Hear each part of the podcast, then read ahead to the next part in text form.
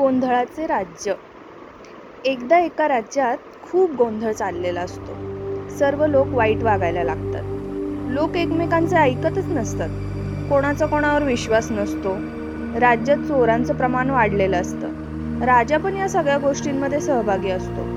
त्याचं त्याच्या प्रजेकडे लक्षच नसतं. स्वर्गातून देव हे सगळं पाहत असतो. देवाला हे ते सगळं पाहून खूप वाईट वाटतं. मग देव ठरवतो. या सगळ्या लोकांना धडा शिकवायचा. म्हणून देव एका जंगल राखणाऱ्या प्रमुखाचं रूप धारण करतो. बरोबर एक भयंकर अकराळ विक्राळ कुत्रा घेऊन राज्यात जातो. कुत्रा लोकांच्या अंगावर जोर जोरात भुंकत असतो.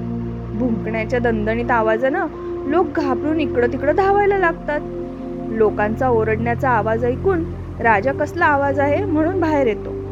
पाहतो तर एक भयंकर कुत्रा त्याच्या मालकाबरोबर उभा असतो.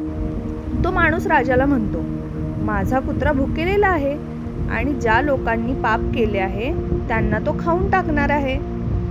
राजा घाबरतो गयावया करू लागतो. राजा आणि राज्यातील सर्व लोक त्यांची माफी मागू लागतात. जंगलाचा राखणदार त्याच्या खऱ्या रूपात म्हणजेच देवरूपात येतो.